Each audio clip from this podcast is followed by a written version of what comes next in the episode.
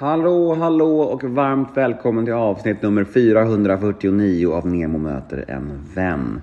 Jag heter Nemo Hedén och jag är host för den här podden och idag har vi en riktigt fin gäst i form av Jan Rippe. Denna humorlegendar, denna ikon som kanske mest är känd som ena halvan av duon Roy och Roger. Men Roy och Roger är ju bara en av miljoner karaktärer som Galenskaparna och Aftershave har sprutat ur sig genom åren. Kanske inte miljoner då, men i alla fall hundratals. Och det finns med andra ord mycket att prata om med denna ikon inom svensk humor. Och jag är så glad över att jag tog mitt pick och pack och åkte till Göteborg för att träffa Jan på Clarion Hotel Post. För att jag är ett stort fan av Galenskaparna och Aftershave. Så det här var fint på ett personligt plan också. Och det kommer ni att få höra om en liten, liten stund. Den här podden klipps av Daniel Eggemannen Ekberg och eh, tack vill jag säga till dig Eggemannen. Och eh, mer än så vet jag inte om det var. Jag tror inte det. Vi kör igång avsnitt nummer 449 av Nemo möter en vän. Här kommer han nu, den otroligt sympatiske Jan Rippe. Men först kör vi en liten jingel.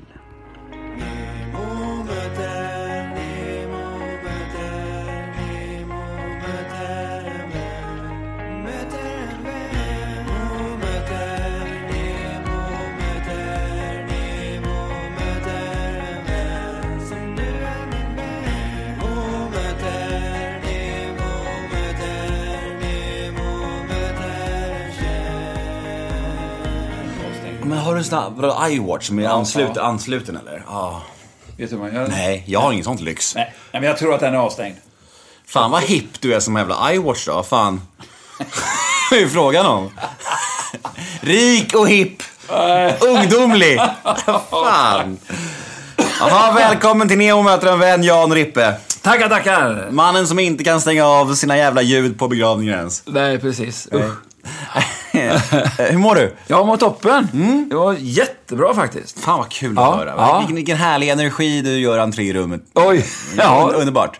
Eh, Jag, jag sa det här innan vi slog på mikrofonerna att du såg mm, smal och rippad ut. Och då sa du att... tackar. tackar, tackar, tackar, tackar, tackar. Och då sa du i jämförelse med Per eller? ja. För jag vet att han var här igår. Ja, det är sant. Ja. Det sa han. Och då sa jag så här, jag vill inte, jag vill inte säga någonting. Nej, nej, nej, men då gör jag det. Ja, det, det, Ja. Ni är kompisar så du kan säga det. Ja, ja, herregud, det är så kul. Vi har, vi har en liten, i, i våran eh, föreställning som vi är ute med nu, så gott och blandat. Och då, I början av det, liksom, då, ja, då har vi en liten stripp vi tar av oss och så har vi våra gamla scenkläder som vi hade ja, för 40 år sedan. Våra rödvitrandiga baddräkter. Och då, ja, jag först och så, så står han där och så säger han, Men Per, vad tjock du har blivit! säger jag och skrattar. Ja, säger han jätteglad då. så att, eh, Han äger ändå sin tjockhet får man ja, säga. ja, ja, ja, det är han. Det är inga problem alls. Men du har aldrig liksom haft det i dig att, att gå upp i vikt? alltid liksom... Nej, alltså... Plus minus några kilo kanske så, men inte, inte mycket. Så att eh, jag har faktiskt mina originalscenkläder som jag alltid haft. Vissa grejer från eh, 82 och sådär. Och min studentkostym har jag som scenklädsel ibland. Den går jag fortfarande i. Och det säger Per också. Ja, det är så orättvist. för Rippe går i alla sina originalscenklädsel. Till och med hans egen studentkostym. Och det är inte många som gör. Går i Rippes scenkostym. Eller studentkostym. Nej, det är väldigt sant. Ja, ja. Eh, Du, var eh, detta. ja, Ja. verkligen. Eh, Jag, eh, vi snackade i telefon häromdagen. Ja. Då nämnde jag för dig att vi, jag kommer från en familj som är liksom hardcore fans. Oj. Jaha. Det är liksom, eh, hela familjen har, har växt upp med er och min bror i synnerhet är liksom, ja men sån här, du vet, nörd, nörd-fan. Oj. Han har liksom allt ni har gjort på DVD, affischer, små så här figurer, lakan. ja men du vet, hela hans lägenhet är bara proppfull. Oj. Ja. Oj. Ja, det är, någon störning där, jag förstår det. ja, ja, men det är väl det. Det är väl så, antar jag. Men också det är någonting fint i det där och, och, Ja, och det finns, ja, ja. och någonting, någonting knäppt. Hur känns det att det finns såna där ute? Det är fantastiskt. Det är svårt att, att föreställa sig att, att folk eh, har hakat upp sig på oss, eller vad man ska säga. Och, men man har ju hört talas om sådana och det, det finns ju sådana här riktiga eh, såna här riktiga nördar, vet du, som eh, inte ger sig till känna, men av någon anledning någon gång springer man på dem. Och då, då kan de berätta saker och ställa frågor som ja, som inte har en aning om. Liksom. Mm. Ja, du vet det där radioprogrammet ni hade 81 med Anne Ellerås. Uh, fjärde låten där, vem skrev den? Som ni sjöng? Uh, förlåt, jag är inte riktigt med här nu i historiken. Då, men, ja, och, eller också att de har fastnat för någon jätteliten grej som jag gjort i tv eller radio eller något sånt där. Som just det har de fastnat för. Åh, den sketchen! Och så säger de några repliker som Jaha, just det. Ja, då, då, kanske man kommer ihåg då. Men... Mm. Det är så dubbelt det där på något sätt, antar jag. För det är, ja. så här, för att det är ju någonting jättefint i det. Men, men det känns som att alla, alla, alla hardcore-fans, oavsett vad man är hardcore-fan till, så, så, tror jag att man känner och hoppas lite att det ska betyda lika mycket för, för det man är fan till, ja. som för en själv. Ja, och så när man väl droppar det för dem och de minns knappt det, det blir så konstigt på något sätt. Man föreställer sig att de vill så gärna vill, åh, att man är helt med på noterna. Och... Var det så stort för dig när ni skapade? De bara, vilken låt sa du? Ja. Vil vilken föreställning? det är så jävla hemskt. Ja. Men det är väl så det är. Det är, väl så det är bara. Men det, det, är fantastiskt kul att, att folk uh, har anammat oss. Och...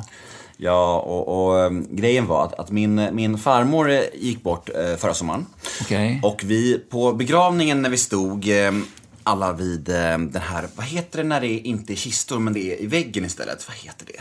När man kremerar? Ja, något sånt där. Jag vet inte. Man, man, man, I Stockholm ja. är det så att man liksom ja. så här, det finns begravning. Det är brist på ja. platser och så. Så man får liksom en låda i väggen. Ja, just det. En plats. Ja, ja, Någon lund, tror jag heter det. Ja, ja, ja.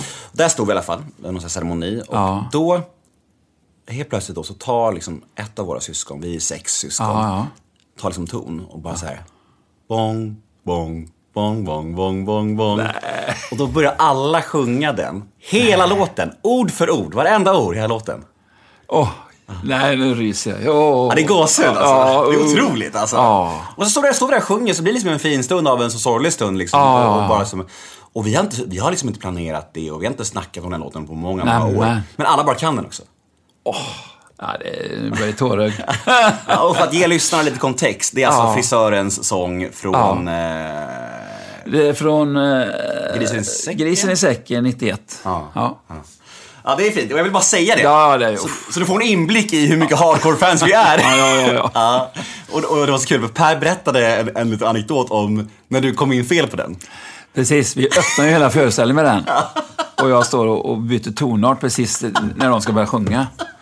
Ja, det var, och det, vi kom aldrig in rätt. Och så fort det var någon som började komma rätt i, i förhållande till, i och med att det är stämsång och så, mm. liksom, så, Nej, så började alltid Per eller någon annan börja garva. Då, så att, nej, det, var, det var helt förstört. Och så satt Povel Ramel Just den kvällen sitter Povel Ramel och, och tittar och han tycker det är så roligt detta. Va? Eller han tyckte det, det var fantastiskt. Och jag tror att just den här grejen finns som extra material på någon DVD också. Ja, absolut. Mm. Och det är det som är så kul, man ser verkligen i ansiktsuttrycken på Per och de andra att när de uppfattar att det är fel tonart, ja. paniken, ja. de ser bara ut så här. Kolla på varandra, okej, okay, hur löser vi det här liksom? Ja. Och det är ju liksom ingen, jag går ju där, spelar oskyldig. Ingen som vet vad som hände, varför det blev fel. Nej. Att jag... Ja, ja, det, ja, det var en väldigt rolig grej. Ska du en gång för alla förklara varför det blev fel nu då? Nej, jag vet inte. Jag, jag bara jag började bong, bong, bong, bong, bong, bong, bong, bong, bong, bong, bong, bong, bong. Så bytte jag tonart av, av någon. Jag vet inte, jag, jag stod väl tänkte på annat. Ja, verkligen. Ja. Otroligt alltså. Ja. Men du, eh, ni har ju varit på en, en, ja ni har ränt runt nu med Gott Blandat ju, ja. ett tag. Men, ja. men, men, nu är det slut med det och nu ska vi äntligen fokusera på det nya. För det, här, det, blir, det är roligare att snacka om det ju. Ja, ja, ja. ja för nu ska ni göra en till grej ju. Ja, nu ska vi göra en eh, krogshow mm. med lite nytt material här va. Och, eh, eller det, alltså det är så här, vi, vi måste ju ha våra gamla nummer, många av dem. Eh, självklart. Så att, men det kan ju bli att vi kanske skruvar lite och gör en ny tappning och lite... Så det är inte bara att vi står och rapar upp våra gamla sketcher eller, eh, ja, eller låtar, utan det, det, blir kanske med någon liten twist och lite ändring lite här och där. Och, och eh, letar i våra skattkistor på lite nummer och figurer och sådär som kanske inte har varit så jätte mycket eh, publicerat och sånt. Så att, eh, Men hur mycket är det för er egen skull och hur mycket- är det för publikens skull? Att ni liksom vill förnya er och skruva lite på saker och så? Ja, det är egentligen... Eh, det, det var en utomstående som kom med den idén. För vi har, det, enklaste är ju liksom... Ja, ja men det här, det här numret och den låten, det, det vill ju folk... Det, det är populärt och så. Va? Det är så väldigt... Om man är, gör, det enkelt för sig, så bara ta det och... Bekvämt är det Ja, bekvämt. Men så var det en, en kille som kommer att hjälpa oss lite här nu, som heter Niklas Holtne. Eh, som har hjälpt till med, eh, på Kajskjulet lite som regissör och, och fix, fixnisse.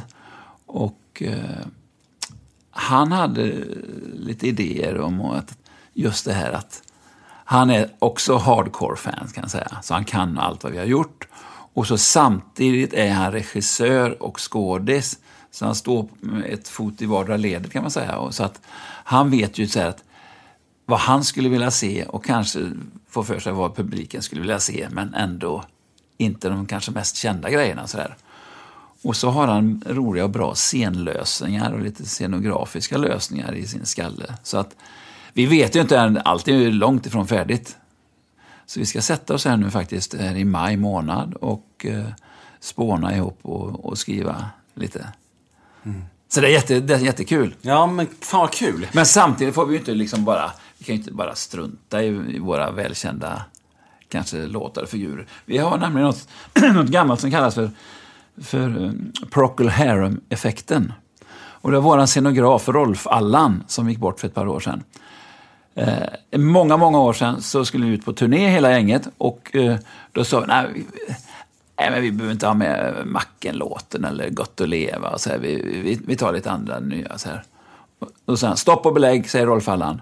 Så berättar han, när jag var yngre och skulle jag gå på en konsert med Procol Harum och de som inte känner till det, det var ju en popgrupp för, från fornstora dagar.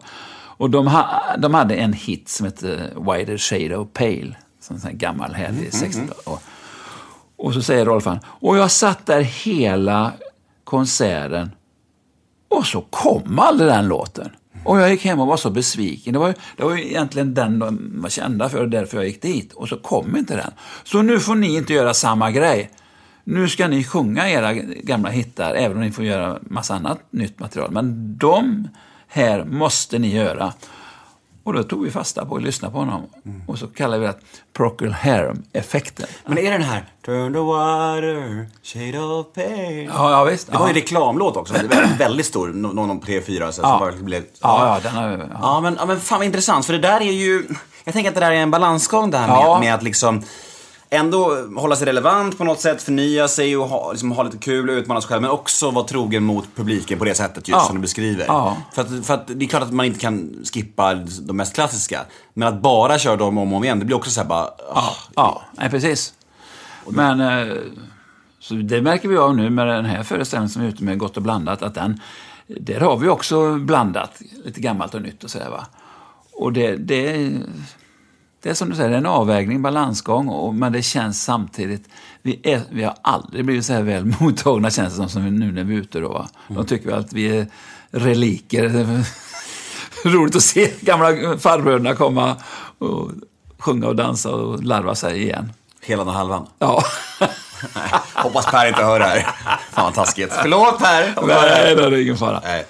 Men, men ehm, det här med ändå ha eh, gjort karaktärer så många gånger. Kan du känna ibland så här, att du är otroligt less på att ja, men göra...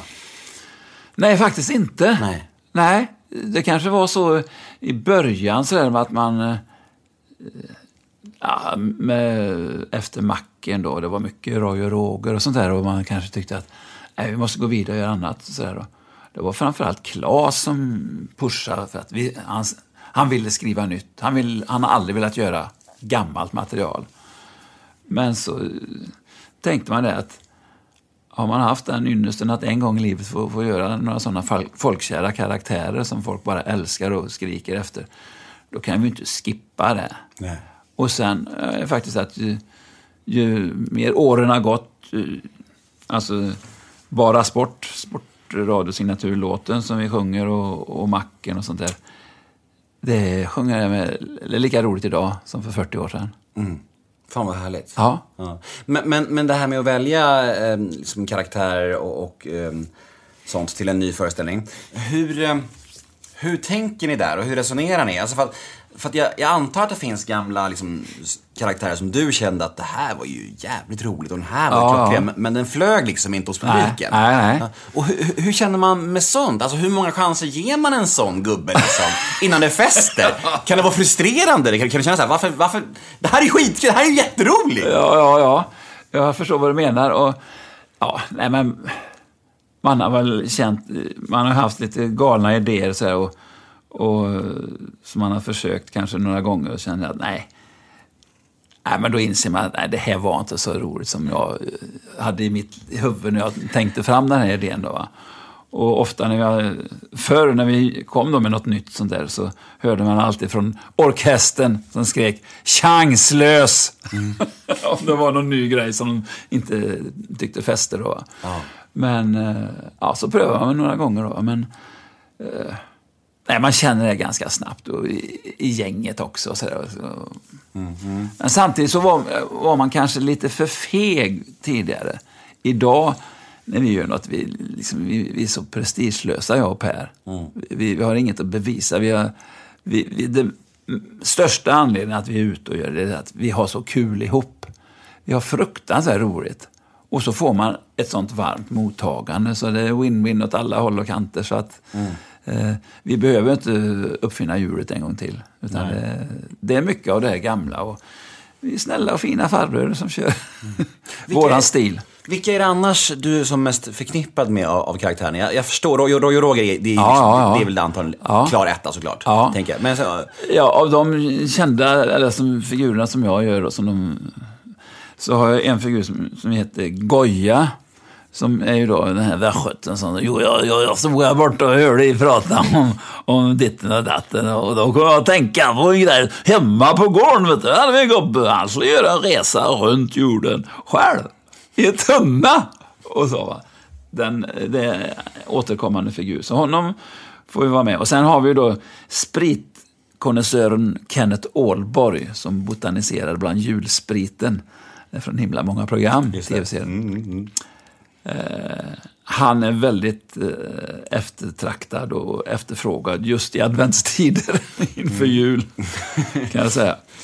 Inte lika het i januari, februari. jag kan tänka mig det. Men så han, honom är jag väldigt starkt förknippad med som många eh, ja, utomstående kommer och frågar efter och vill ha med och sådär. Och, och sen så, eh, det var de. Och sen har vi lite andra roliga gubbar så här, va, som eh, ja, Sven Usling. Vi hade ett hobbyband som heter Sven Uslings Trio som varit med, inte så mycket nu för, men det var mycket mer förr.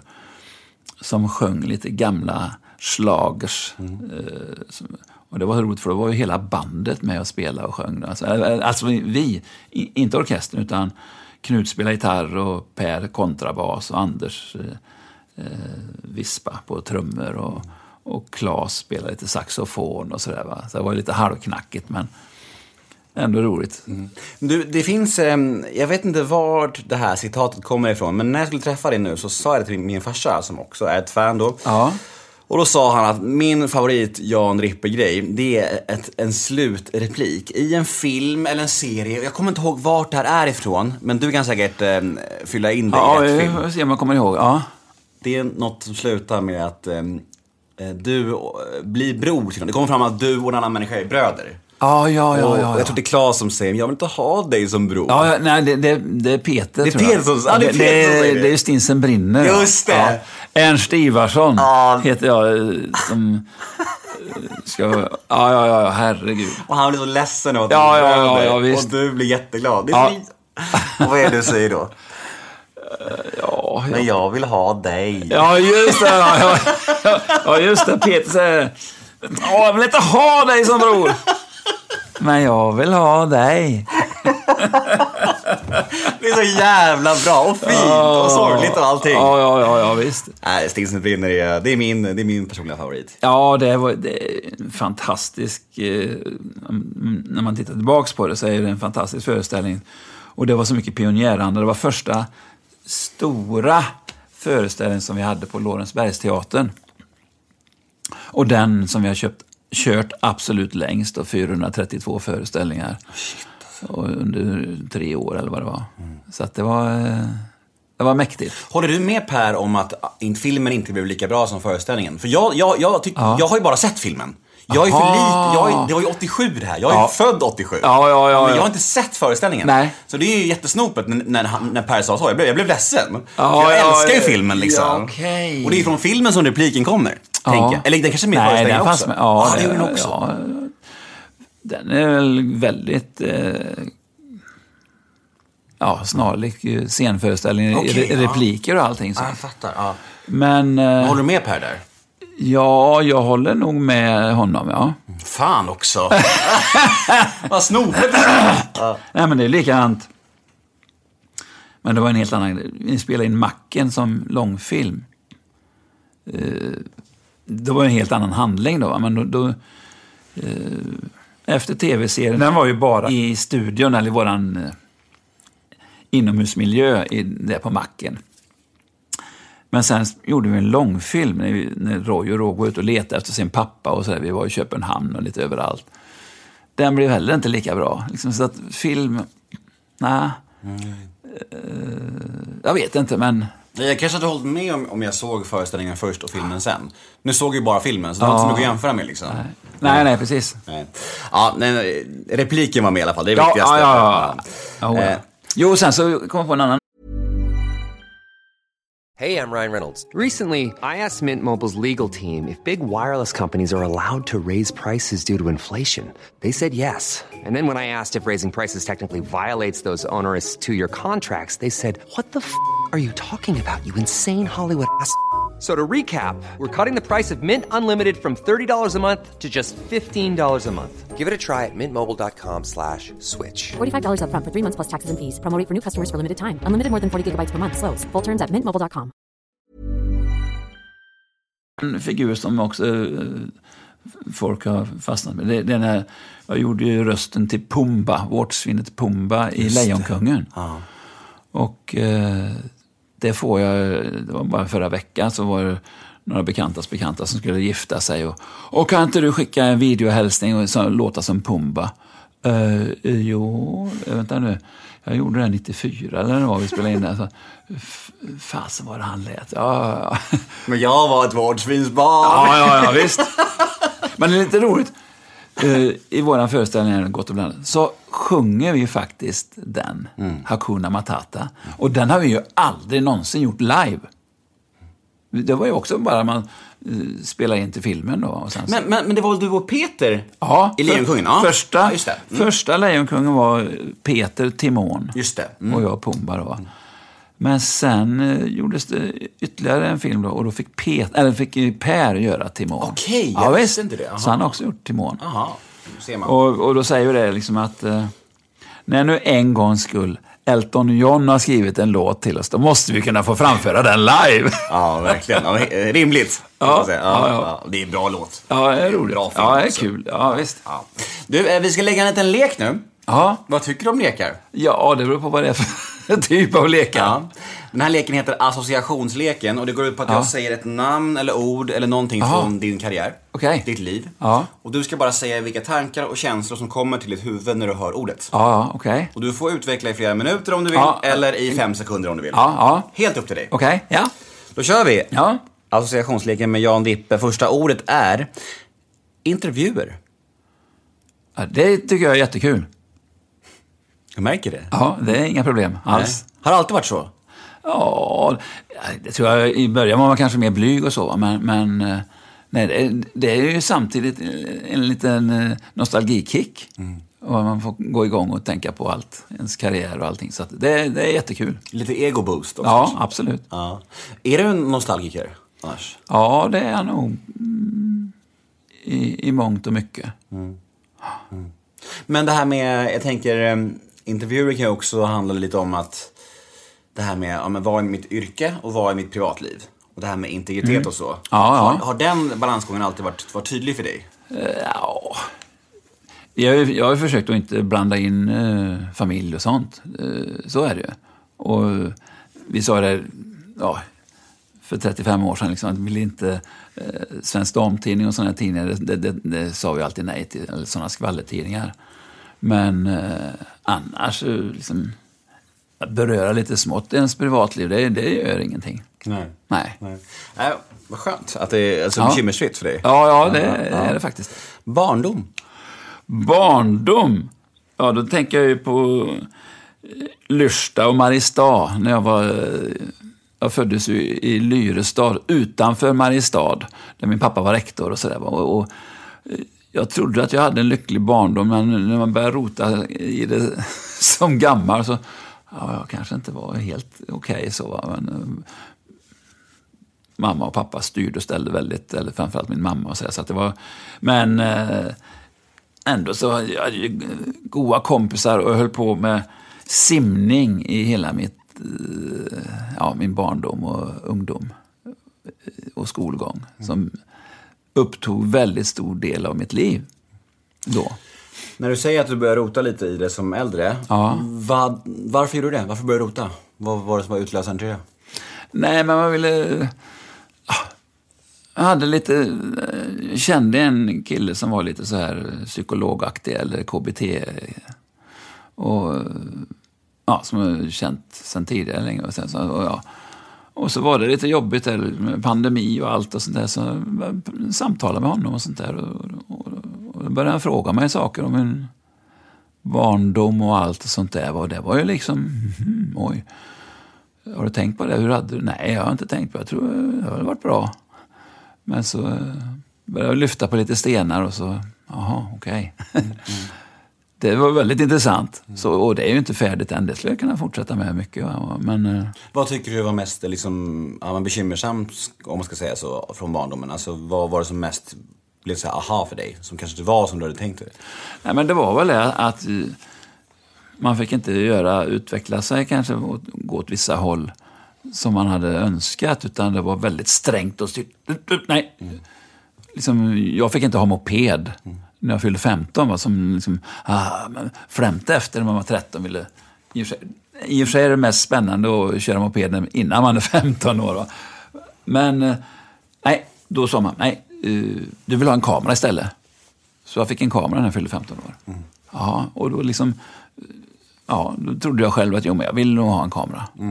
Och så, det var mycket sånt. Och sen liksom, jag skulle åka med när jag var 20 år eller något, en kompis till USA och hälsa på hans äldre syster.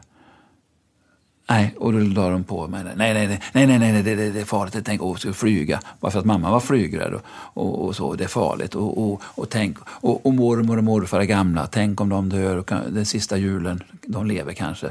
Så, sånt la, la de på mig då. Va?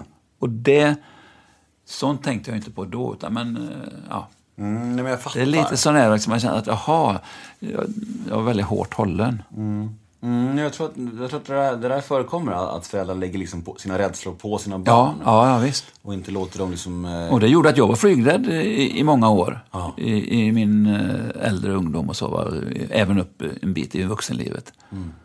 Tills jag sen bara gjorde min första atlantflygning och sen så var jag bara, ah, älskar att flyga. Mm. Ja, det släppte. Ja. Ja, det jag, jag, tror, jag tror liksom inte folk vill, for, Alltså föräldrar vill ju inte illa såklart. Nej, nej, nej. Men man, man, man tänker bara inte på det. Det blir så fel bara. Ja. Och barn är så formbara liksom. Ja. Vi gör ju verkligen som våra föräldrar gör. Det är ju så. Det blir så.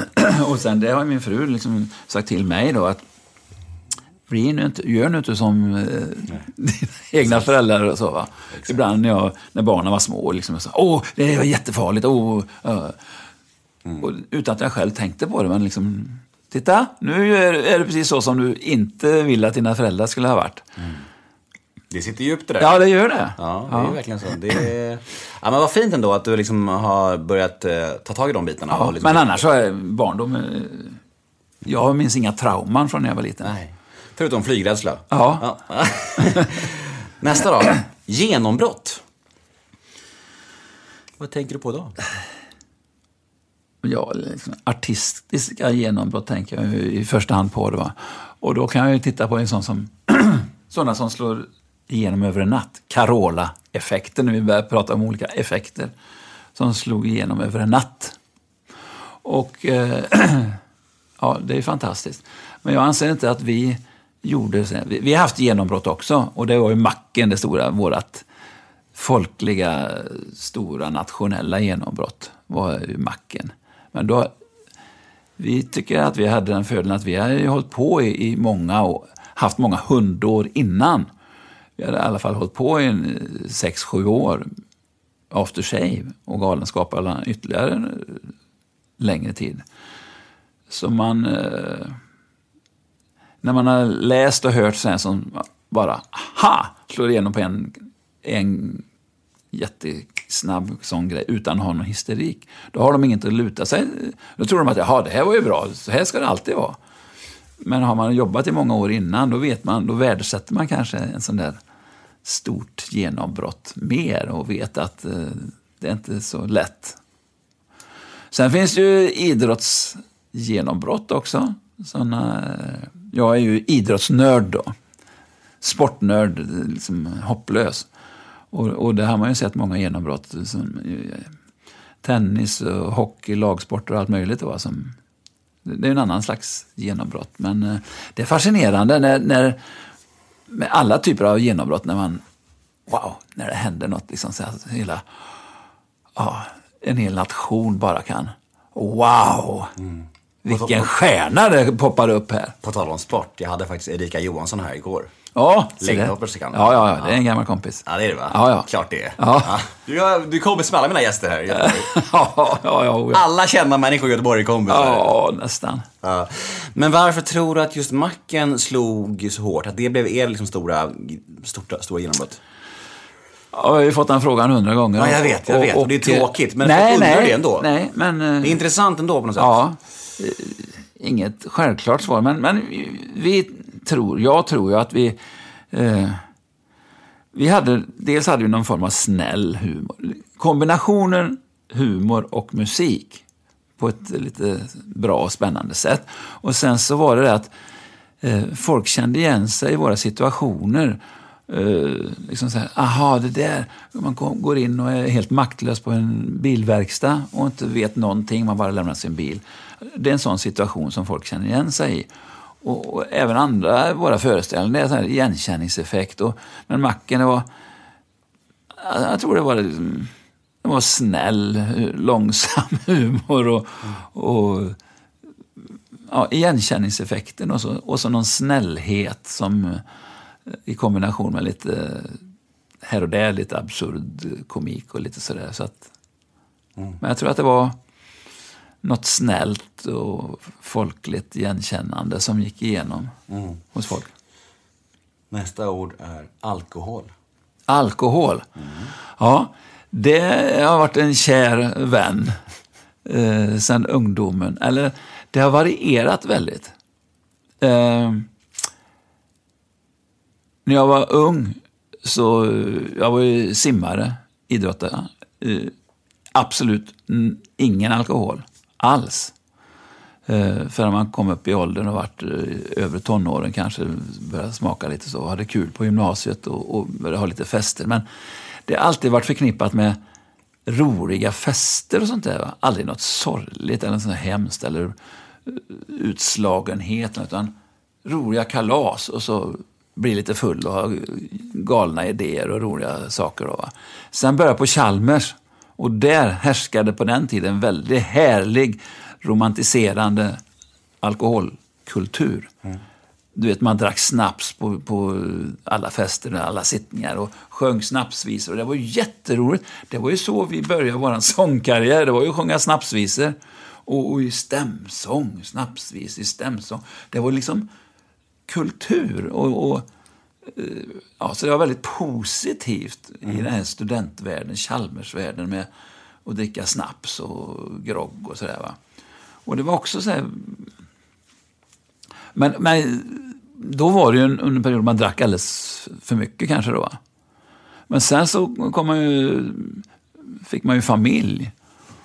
Och eh, i början så levde man ju kvar i den här världen med mycket fester och, och ja, ett och annat glas för mycket då kanske. Och det var ju inte populärt bland, hos min fru. Och, och man tyckte ju själv också att nej, men det här, nej, så här kan man ju inte hålla på när man börjar bli vuxen och få barn och så. va. Och sen eh, har det där bara planat ut, vad heter det, fejdat ut. Så att eh, nu för tiden så är, nu är det väldigt, väldigt lite alkohol i mitt liv. Jag tycker om whisky och liksom mera så här, ja, historien bakom. Jag har ju tillverkat eget whiskyfat och sånt där och har haft varit på Mackmyra, lite olika andra så här. Men eh, jag dricker aldrig någonting i princip hemma. Eh, ja, när vi har gäster dricker vin och lite sånt där. Va? Men jag sitter ju aldrig hemma ensam och dricker någonting. Min fru är helt total absolutist. Så, hur kommer det sig då? Nej, hon, när vi träffades så drack hon lite sådär. Va? Och, och, och, men sen efter första barnet så la hon av. Och, och, och tyckte att, nej, då, då helt plötsligt när hon var nykter fick hon se hur, hur, hur dum man blir när man blir full. så, nej, så hon har valt bort det helt och hållet och det, det har påverkat mig också. Så att eh, nu är jag oerhört måttlig. För så hade det varit gått eh, upp och ner så här som sagt var. Att åldras. Både kul och tråkigt. Berätta.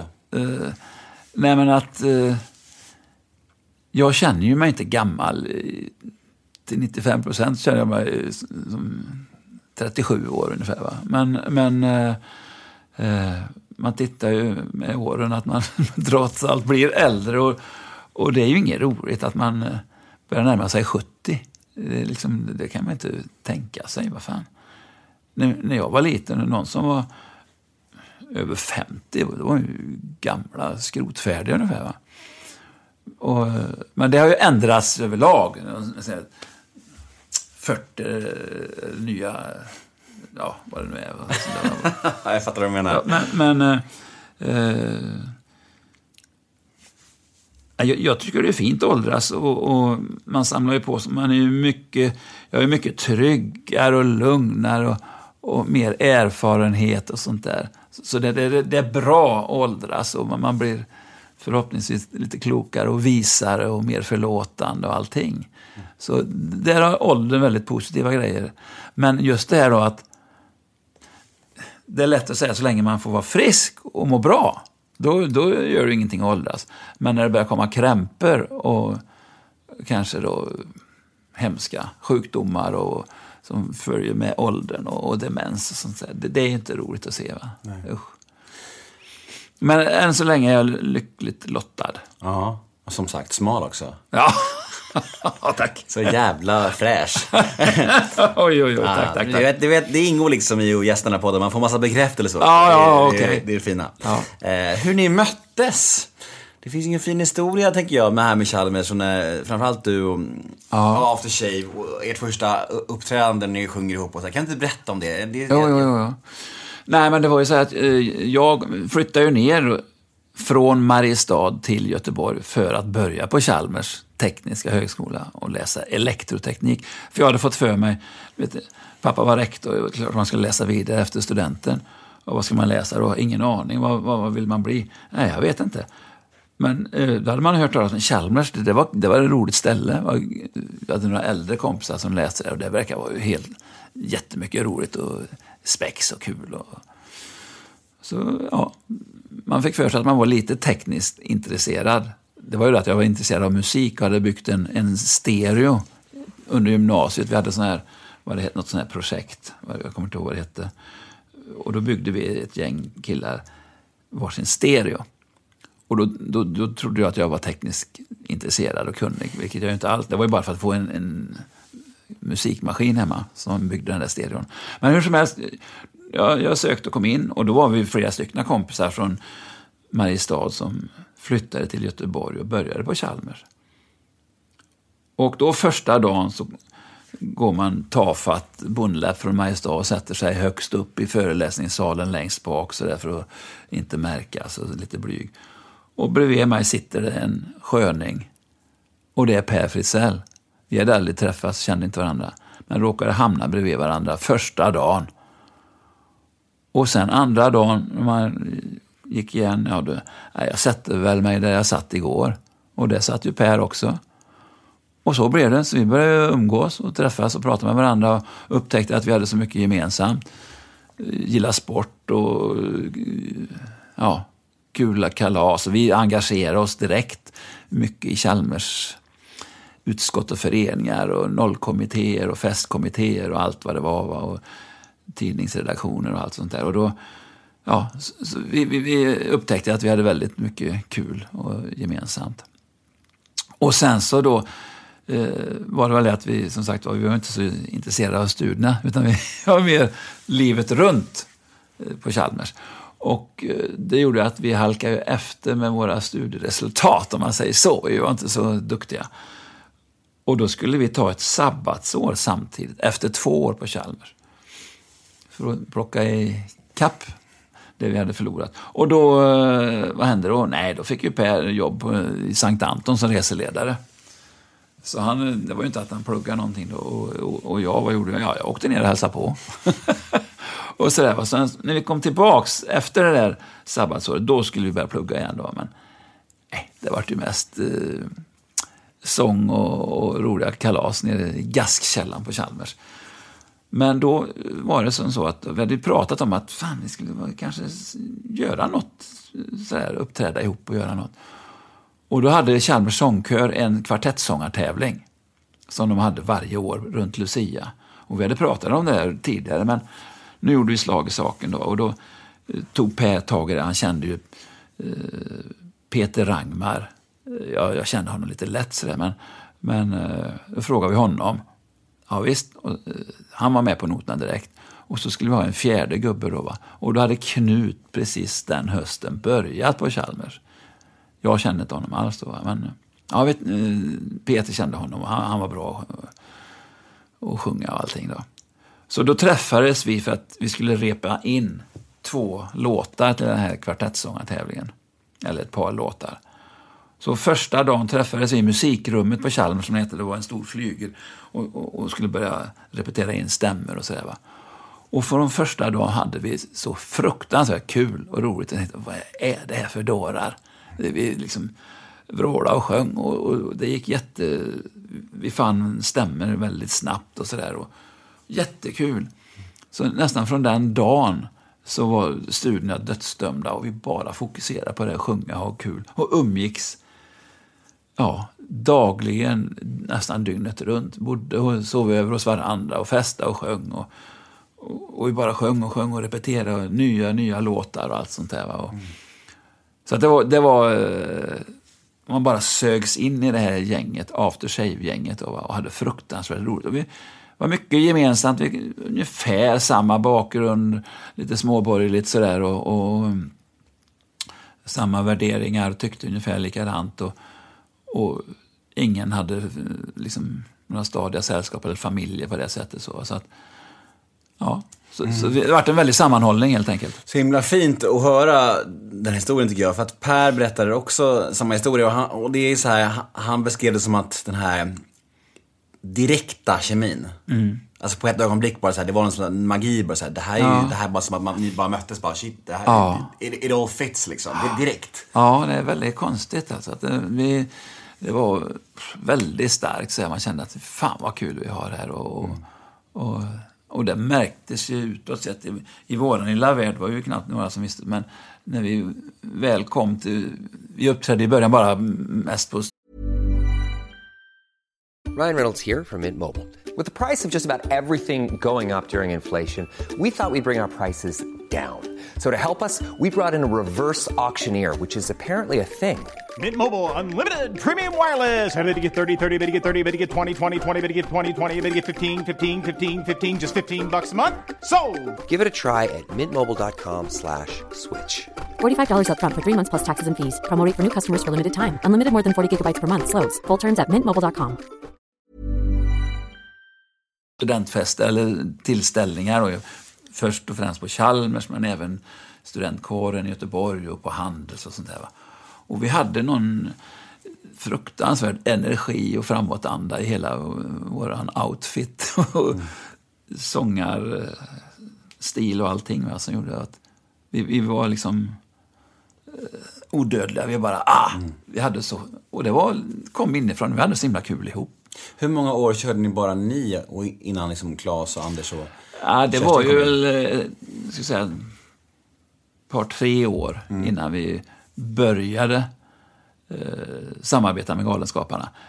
Anders hade ju känt sen tidigare lite då, men, men sen eh, efter vårt, vi började samarbeta så fortsatte ju vi ändå på egen hand och gjorde egna grejer after sig det var, i flera år.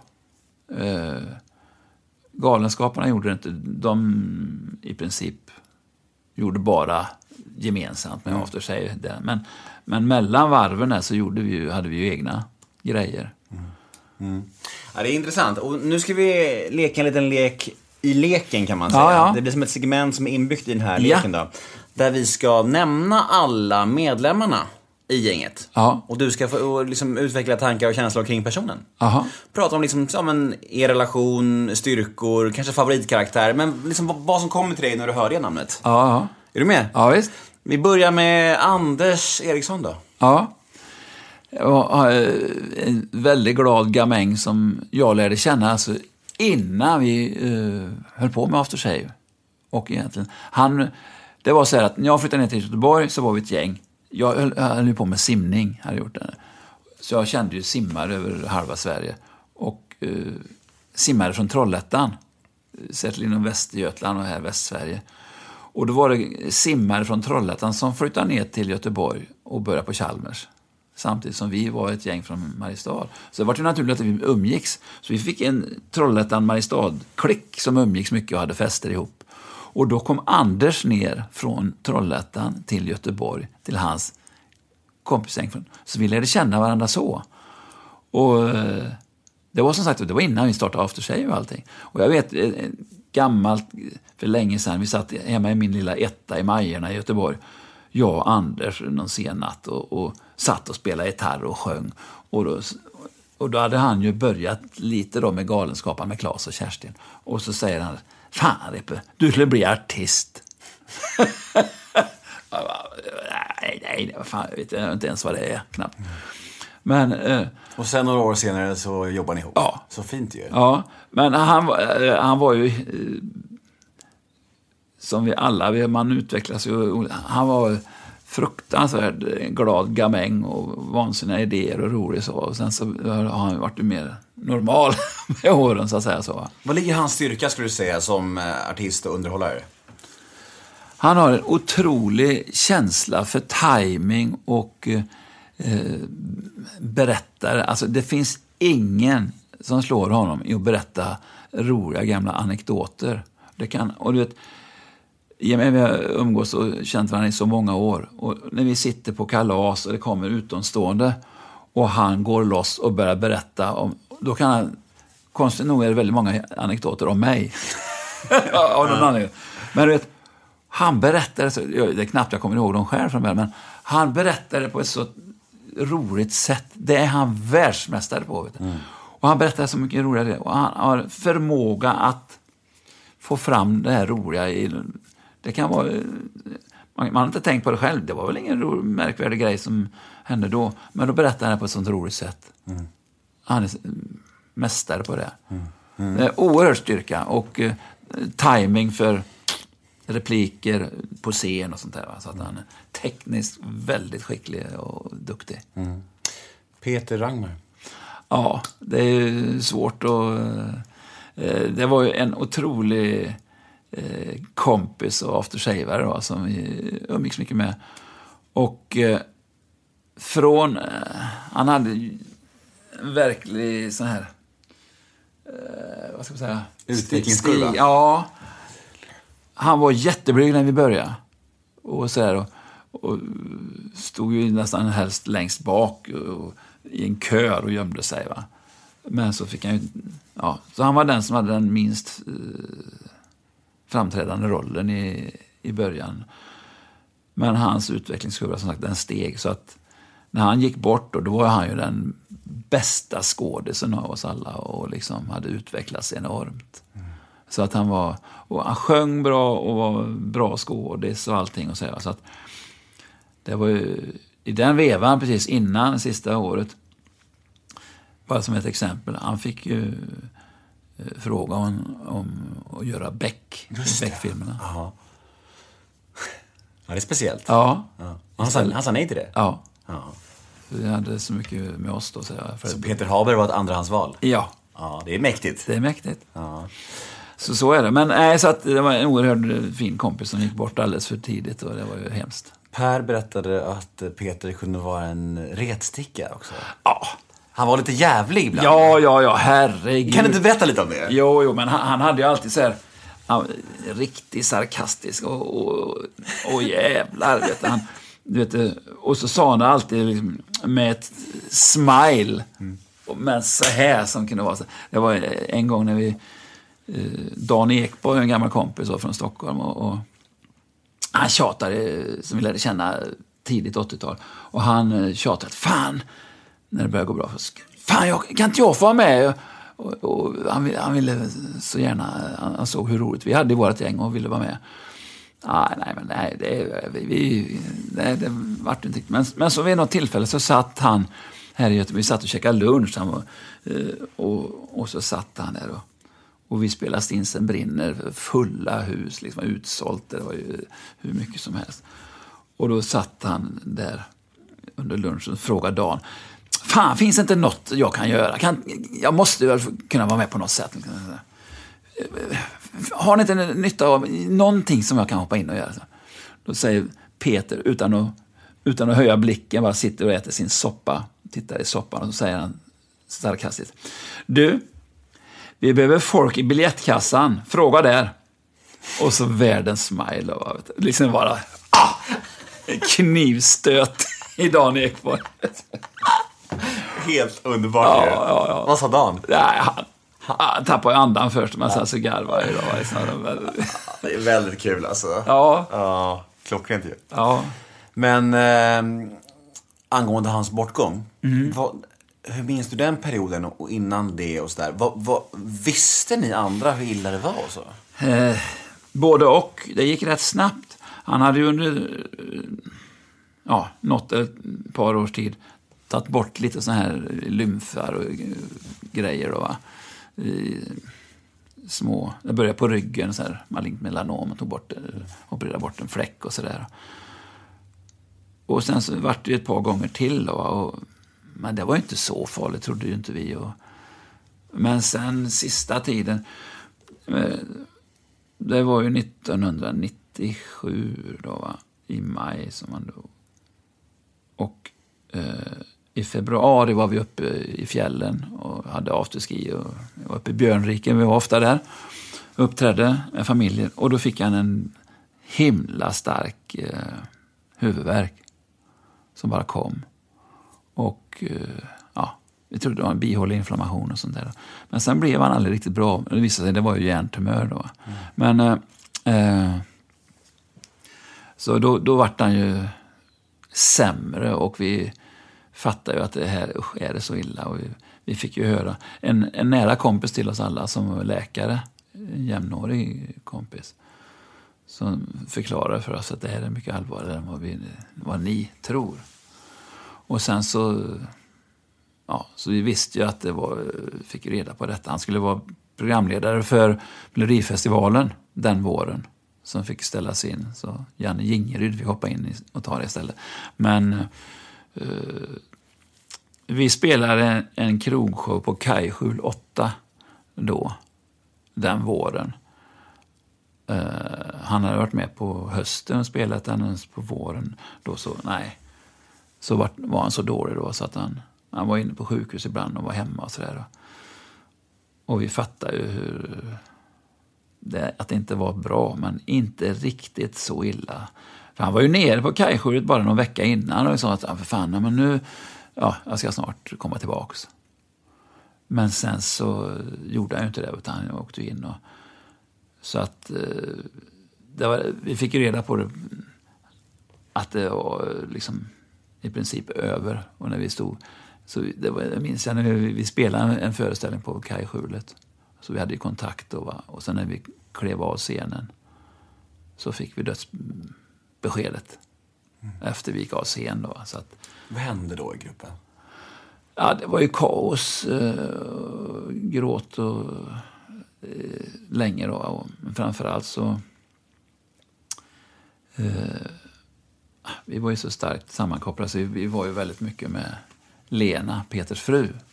Och pojkar, två pojkar som är jämngamla mina pojkar. Och sådär och, var där och försökte stötta och sådär. Och, och, nej, det var jobbigt. Och första reaktionen i gänget var att nej, men då... Nej, nu får vi lägga av. Det här går ju inte.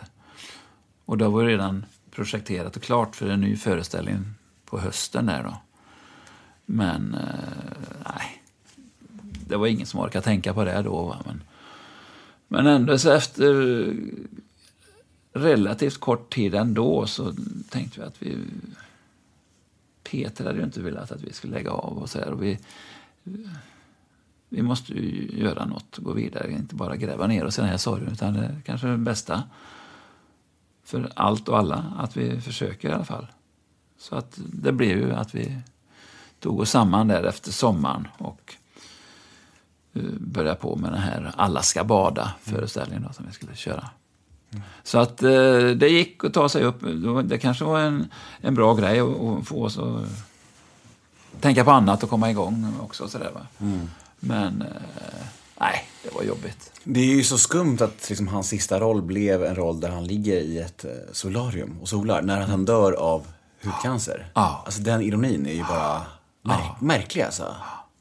Men, men eh, det var ju någonting där med där, om jag minns rätt, att han eh, han vägrade, när han såg den scenen.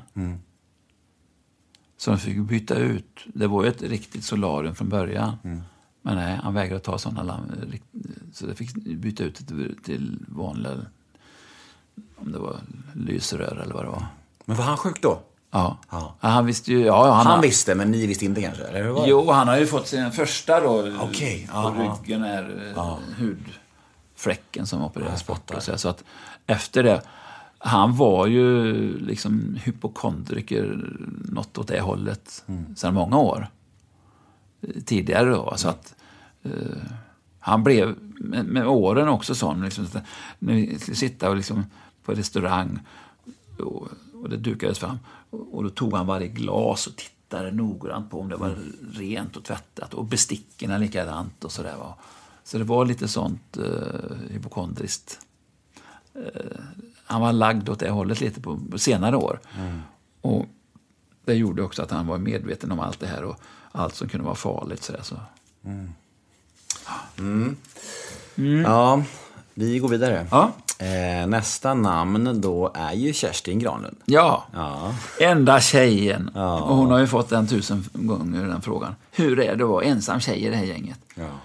Och... Eh, ja, hur var det tror du?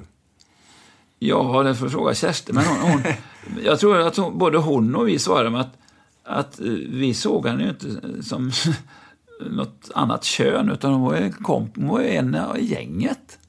Och sen självklart fick hon ju massa tjejroller då, eller kvinnoroller och så. Men eh, eh, hon var jättebra, eh, sjöng bra och, och var rolig, kunde göra alla typer av roller. Så, så att det, nej, det har varit jätteroligt, men, men aldrig varit något...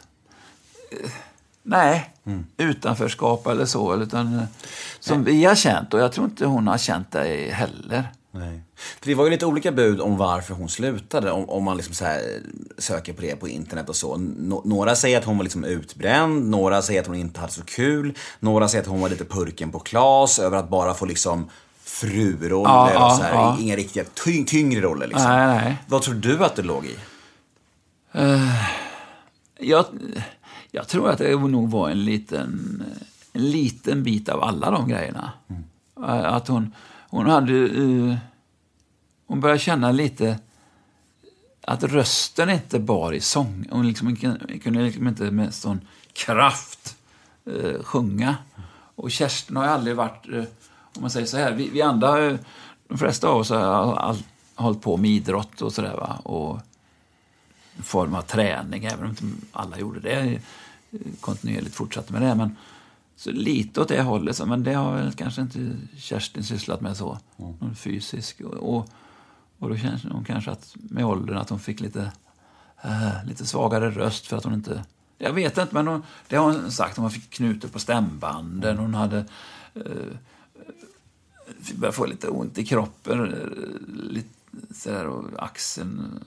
Frozen shoulder och allt vad det var hon gick och sa. Hon led av. Och, och, och sen så det här med som du säger att hon inte fick den där pang framträdande rollen. eh, Det kanske stämmer. Hade hon någon huvudroll?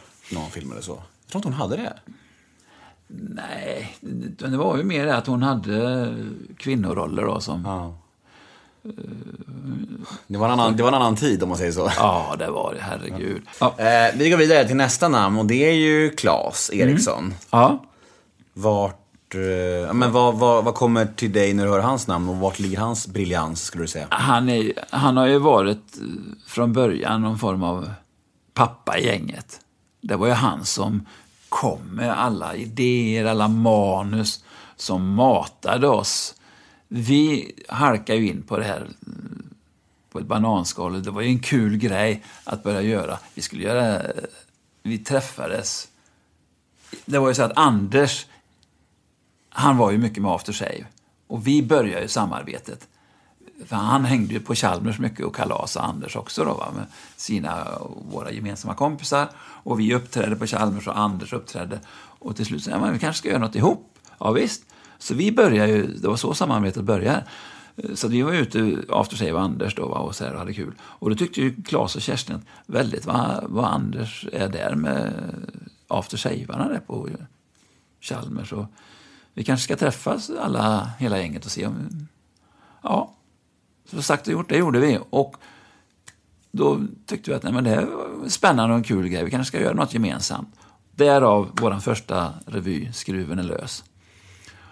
Och det var ju bara kul och skoj. Vi gick ju in aningslösa i det där After Shave. Fan. Men Claes hade ju nästan redan från start en bestämd plan. Vi ska göra tre revyer, sen ska vi göra eh, liksom, långfilm. Det var ju hans mål ungefär. Va? Men det, ah, det fanns ju inte i våran värld. Vi var ju bara liksom glada chalmerister ungefär. Va?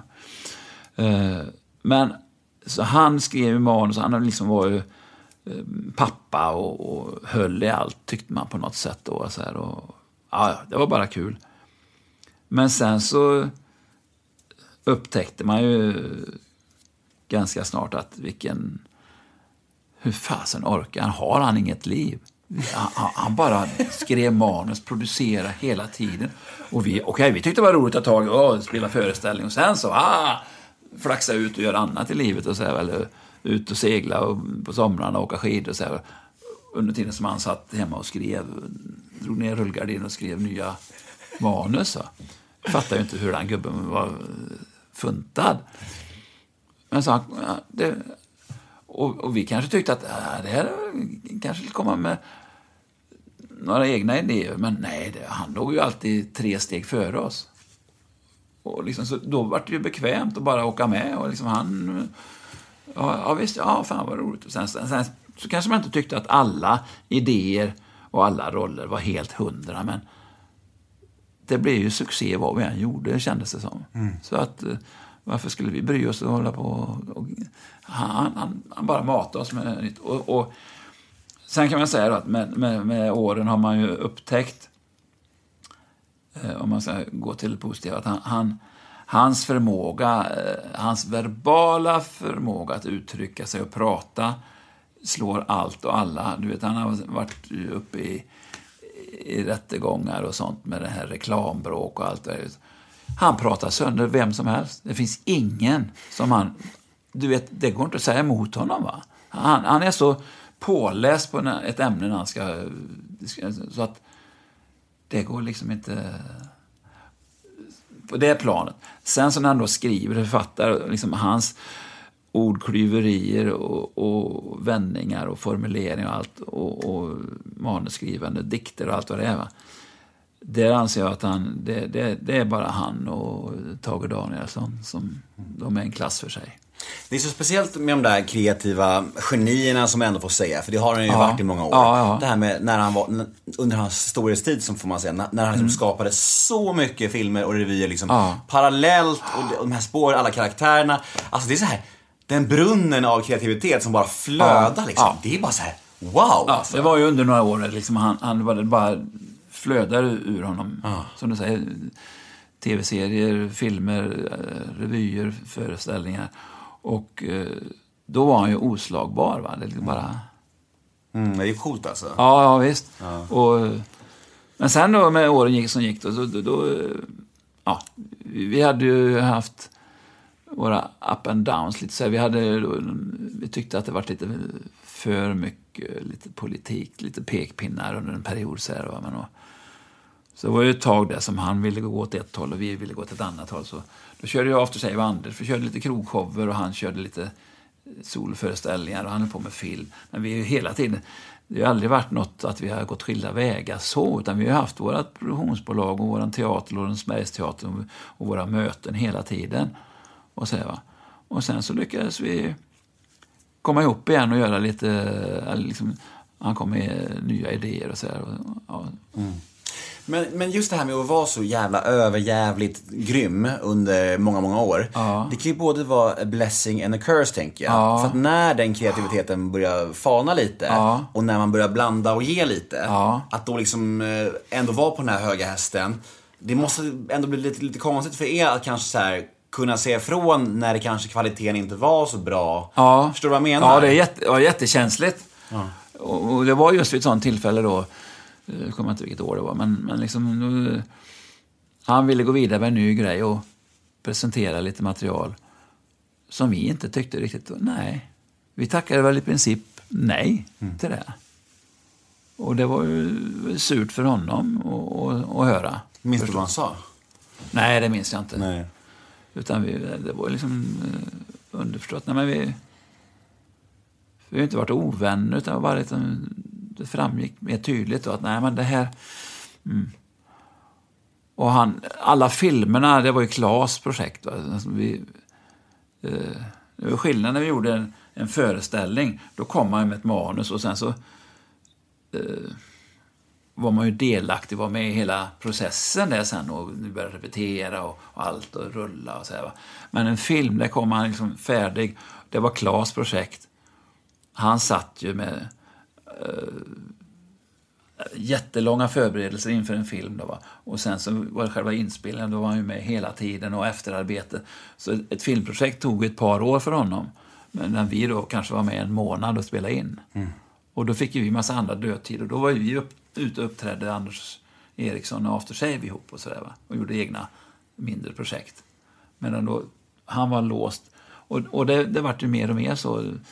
Och den sista filmen vi gjorde där, eh, den enfaldige Enskilde. enskild medborgare.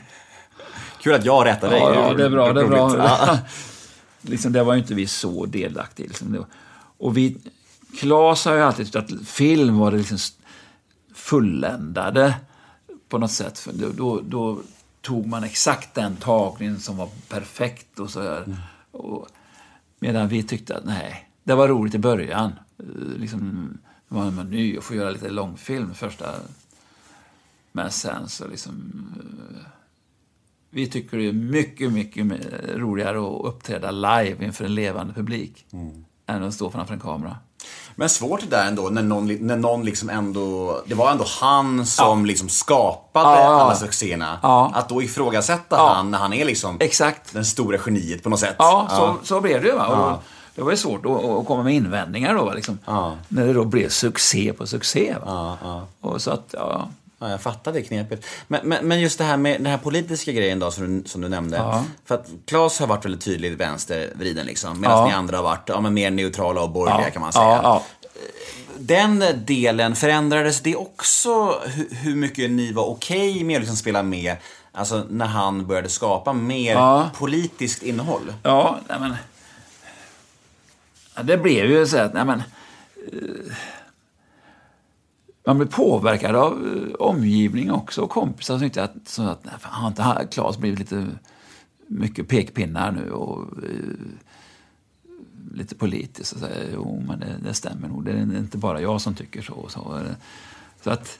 Det, och, och, även om, jag menar, vi var inte några uttalade politiskt åt så, men, men det var rent allmänt att blanda inte in politik eller, eller att man känner några undertoner av politik. För det, vi, vi tyckte, vi, vi är barnsligare.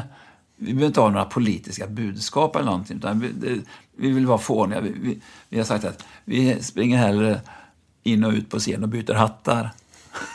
och, och, i olika figurer. Men blanda inte in politik. Och det kände vi att det blev... Det var inga såna här jättefaner på scen eller något sådana manifest. Men när det började känna aning åt det hållet så var det inte lika roligt längre. Från ett annat håll kom han in. Ja. men, men alltså... Det, Han var snygg där, Anders, i den där gröna fracken. Ja, ja, peruken. ja, ja, ja. Nej, men så att det var... eh, Lite så tyckte jag att nej. Och eh, jag tror inte Claes kände av det riktigt från oss. Vi, vi har aldrig riktigt... Om, man nu, om vi, har, vi säger att vi har varit konflikträdda, jag vet inte om det är det, men eh, man har, som du säger, det har varit en svår balansgång därför att det har ju blivit så stora succéer ändå. Va? Även om man kanske inte har helt varit hundra nöjd själv, så har man åkt med ändå. Men, eh, Ja, men det blir som en avvägning liksom. Ja. Ska jag gå på vad jag känner eller ska jag bara, följa med för att det blir stort ändå? För Ja. så här, man, man, och jag tror att många eh, artister och så känner likadant när det gäller vad man ska skapa. Ska jag skapa något för publiken nu eller ska jag gå min egen väg? Ja. Vad, jag mår bra av Ja, liksom. ja. Det är inte lätt alltså. nej, nej. Nej. Men vad fan, det är, det, är, det är intressant att reflektera kring. Ja. Ehm, ja, men vi går vidare. Ja. Per Fritzell, ja. Din kompis. Ja. Är ni, ni de tajtaste, skulle säga, i gruppen? Är ni närmast vänner? Ja, nu är det absolut så. Absolut. Och det började så också, faktiskt. Cirkelslutning. Ja, absolut, så är det. Sen var det då under en eh, period, kanske eh, jag och Knut var nog närmast ett tag. Eh, det var väl kanske runt där när Peter gick bort och sådär. och, Ja, då vart det lite mer... eh, Peter och Knut stod varandra rätt nära. Ja, de, de bodde, de delade ett hus ihop och sådär, familjerna ett tag och sådär. Så det var naturligt. Så han hade lite närmare kontakt med Peter. Men sen, och då efter Peters bortgång så var det jag och Knut eh, som hängde kanske mest under en period. Vart ligger Pers styrka, skulle du säga? Han är en otrolig eh, stark människa som positiv, det är inga problem. Det är så lätt att jobba med Per för att, ja, ja men då gör vi så här. Ja, visst. Och, eh, han är trygg och lugn. Du vet, vi säger det nu, när vi gör vår föreställning och vi står precis sekunderna innan föreställningen börjar, vi står bakom scen. Orkestern går in och börjar spela. Och, så kom, och precis i det ögonblicket så bara vi dunkar varandra i ryggen och så såg vi sa Fan vad kul detta är. Och den känslan går vi in med och har med oss hela. Medan då flera av de andra gänget står kanske då eh, spända och lite så här eh, så va. Och rynkade pannor och så där. Och, och även när man går av efter föreställningen så va. Så att, men, ja, men gör det här, det här är roligt. Och så går vi ut och säger, eh, ja jättekul. Medan då, en- kanske Anders och Claes är mera eh, grubblande och nej, fan gick det idag och sådär. Och, nej. Och, men, men Per har ju så han har utvecklat, han sjunger bättre idag än någonsin. Han har, han har, jag vet inte om det är på grund av hans stora mage som han har fått ett större register. Han är, nu har han ju sjunger ju lika mycket bas som jag gör, liksom, gjorde. Och, och, han, han är väldigt omfångsrik i sin sång. Han sjunger bättre än någonsin. Och roligare, från början skulle ju inte han göra några töntroller. Då ville han ju, han ville vara lite charmör, fräckis va? första åren. Men då är han ju den största tönten som, som finns och bjuder på sig själv något så enormt. Och sin kropp och det här, va? du ska se hur han står där halvnaken och, och springer omkring på scen. Och, och, alltså, han är oerhört...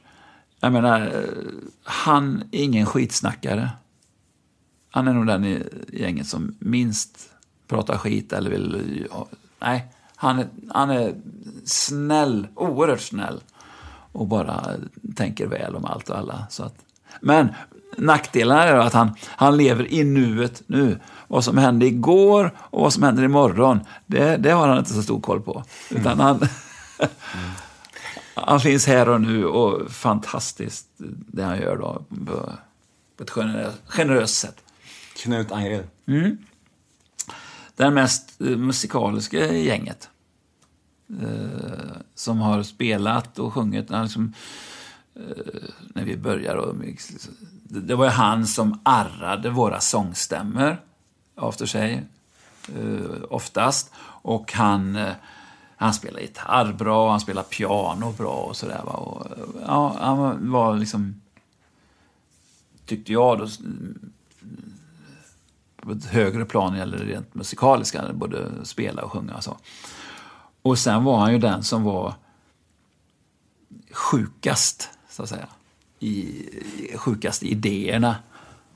Privat så var uh, off stage så liksom han var helt vansinnig. va. Alltså, liksom. Och eh, den... eh, han har haft, alltid haft en liten form av en stamnings... Den Lite så här, låser sig lite ibland. Så här, liksom, vilket ju inte märks på scen, för då är han ju explosiv och så här har varit. Och, men det har gjort, tror jag, att, det då, att han har blivit fruktansvärt bra på att improvisera. Och liksom, eh, ifall det skulle vara något ord som stakar sig så snabbt ett nytt ord. Så han, du vet, du kan fråga honom så här på Knut, eh, sjung en sång nu som handlar om, eh, ja, ja, då sätter han sig och börjar spåna och sjunger en helt 14 verser lång sång som han skriver instant just då i huvudet. Och, och får ihop och blir jävligt rolig. Ja, jag fattar inte hur han gör. Men, men, Det är så intressant det där, för att, för att Per eh, och jag pratade lite om, om, om just samma sak. Att, att, att Knut, hans stamningar och så, att han inte stammar när han uppträder. Och vi trodde lite, eller jag trodde lite att det handlar om att kanske är det så att han då konstant uppträder. För att när han är liksom in character, då stammar han inte. Så till hela hans liv blir nästan som att han är in character, för att då slipper han stamma. ja, så är det. Som en slags försvarsmekanism Ja, ja. Och ju, just liksom att vara på då. Va? Mm. Att, att, äh. Eh, och för sån har han ju ofta varit. Och liksom, eller var liksom att, ex, explosiv och så här, Mm. Och då, då, då är det någon slags energi som man går in i. Och, och, Hur mår han nu? Han har haft lite hälsoproblem vet jag, Ja. till och från. Hur är det nu? det är väl upp och ner. Han, han, eh, han hade problem med hjärtflimmer och grejer och, och skit. Och så, och så i samma veva opererade han bort sköldkörteln. Och när man gör det så kan det, det är lite problem med, med läkemedel och man ska ha olika mediciner. Och, och ställa in dosen så det blir rätt. Och då, då eh, tyvärr mycket biverkningar med det där kan bli och så, som man eh, haft till och från. Då, och det är allt från ämnesomsättningsrubbningar lite och eh, lite depressioner och lite sånt där. Och. Så att eh, det är lite upp och ner. Va? Han, eh, Tråkigt. ja, så att han, eh, han har ju sagt att han... eh, eh, nej, han mäktar inte med att stå på scen längre. För att han får något, det blir något slags stresspåslag och, eh, som triggar igång hjärtat också, så, som inte är hälsosamt. Så att, Därför känner han att nej, han vågar väl inte, eller vill inte utsätta sig för det. Trist. Ja, Eh, Jag har ju träffat både Anders och Claes i den här podden ju.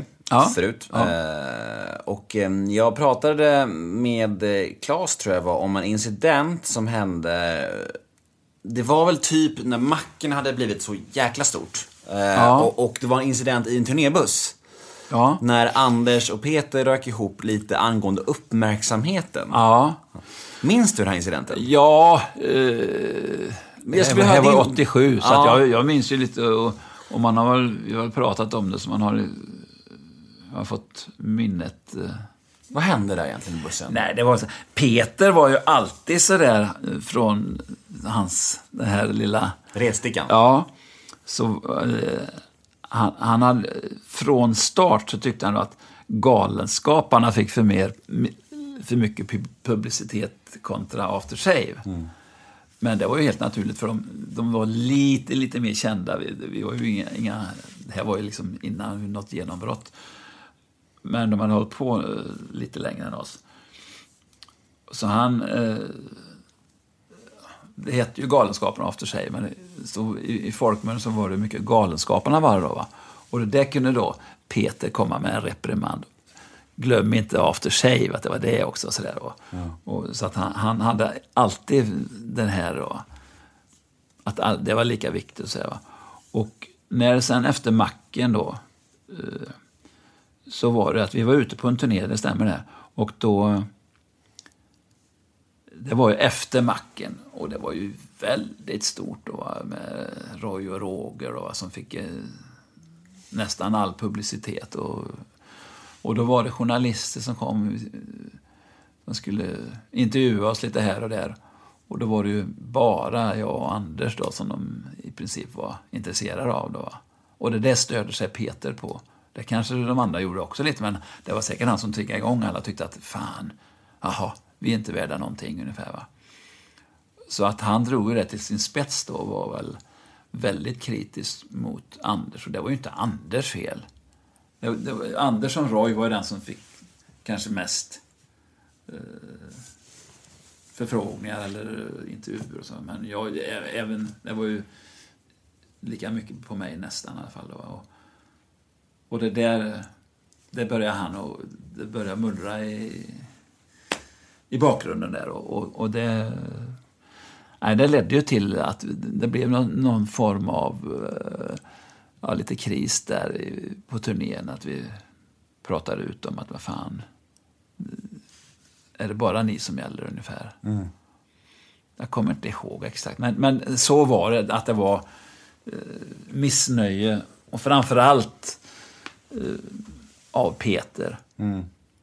Eh, Och, och han, av någon anledning, han, hade, han retade sig lite på, mer på Anders. Jag vet inte, det var för att jag var aftershavare då, eller då. Förmodligen. Ja, För, för han gick inte på mig. Men hur, hur tog Anders det? Blev han så defensiv eller, eller var han mer så här, kunde han förstå Peter? Ja, han förstod Peter. Och, och, och samtidigt var det ju inte Anders. eh, Det ska jag ta Anders i försvar. För att Anders, absolut, eh, när det kom journalister så, så, så sa han att det här, det hela gänget. Han, han påpekade många gånger, det minns jag, för journalisterna, att nästan drog upp det här. Att eh, det här är ett kollektiv. Vi har ju, hela gänget har gjort lika stora insatser och bla bla bla. Och nu råkade det vara att Ripp och jag fick, hade de här rollerna. Men så, så, så, så det, han, han var schysst och försökte förklara det inför pressen. Men det sket ju de i. Det var ju, Vi var ju frontfigurer. Och, eh, så att... eh, Så, det var ju inte Anders fel att det blev lite vinklingar så då. Men, men Peter retade sig mest på det där då. Nej, det är intressant ändå Ja, hur. Peter, hur Peter också gick från timid och längst Ja. bak till att, gå, till att bli lack på sånt där Ja, sen. Liksom. jajamän. Ja. Förvandlingen liksom. Ja. Du, vi ska köra lite snabbfrågor nu innan vi tackar för idag. Mm. Paradrätt. Åh, jag, tycker, jag älskar ju maten, många. Men eh, jag har, dels har jag då frugans hemlagade Wallenbergare. Sen har jag ju då eh, tokig fisk och skaldjur. Så liksom räkor, havskräftor och min egen ugnsbakade torskrygg. Vad missbrukar du? Sport. Vilken egenskap hos dig själv föraktar du mest? Att jag inte vågar säga ifrån. Ångesttrigger.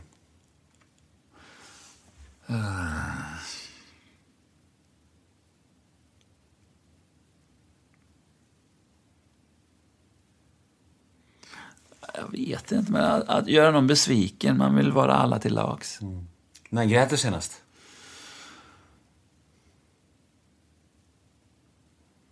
Jag minns inte, men det, alltså jag, inte av, av, av sorg, utan det var eh, något fint. Jag, med åldern har jag blivit så här, det säger både jag och Per.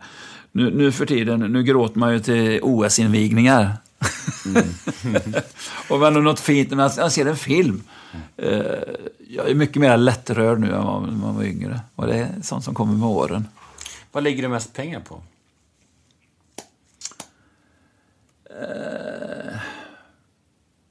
Jag skulle nog säga att det är lite hus och hem.